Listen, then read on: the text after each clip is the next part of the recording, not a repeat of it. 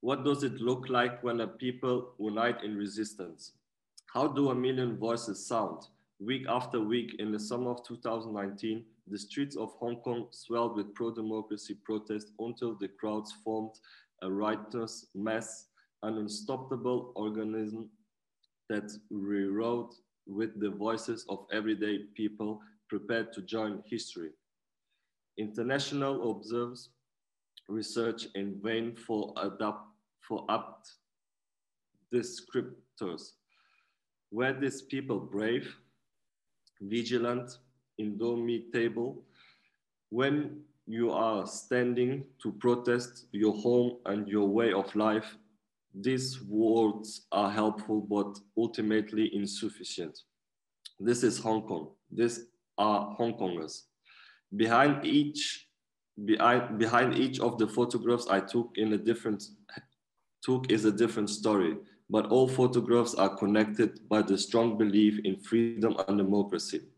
I witnessed as a foreigner photographer from day one the fight for a better future without the control of the Chinese Communist Party.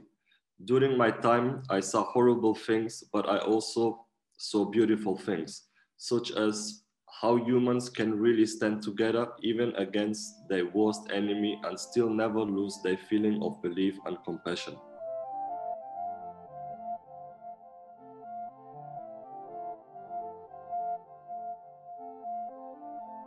My name is Carlos. Uh, uh, I'm 29 years old. I was born in Germany and raised in Portugal.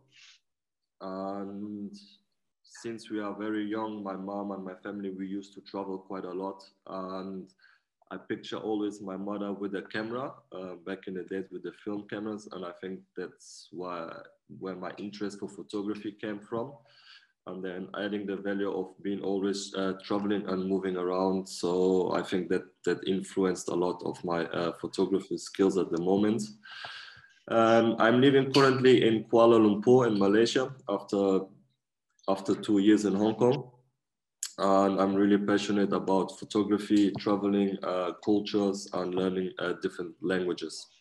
Muito bom. Nesta fotografia podemos um, visualizar um, um autocarro na, no background, um autocarro de individuais de pessoas. Uh, são pessoas que acabaram de ser uh, presas durante a manifestação. As pessoas que estão dentro do autocarro são estudantes, mas também podemos ver algum, algumas pessoas são pessoas civis que estavam na altura uh, na manifestação, mas também podemos ver que temos alguém está relacionado um, no mundo da fotografia e do jornalismo, porque tem o, o, o colete amarelo. No entanto, esta fotografia um, foi tirada em Causeway Bay, é uma área onde a gente, um, onde os manif manifestantes têm a tendência de começar os manifestos, porque é uma área,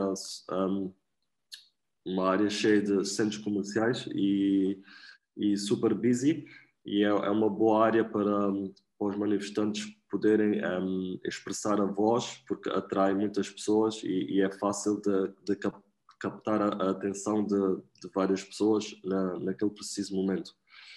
Na fotografia podemos ver também um, um, um, um senhor da polícia, um agente.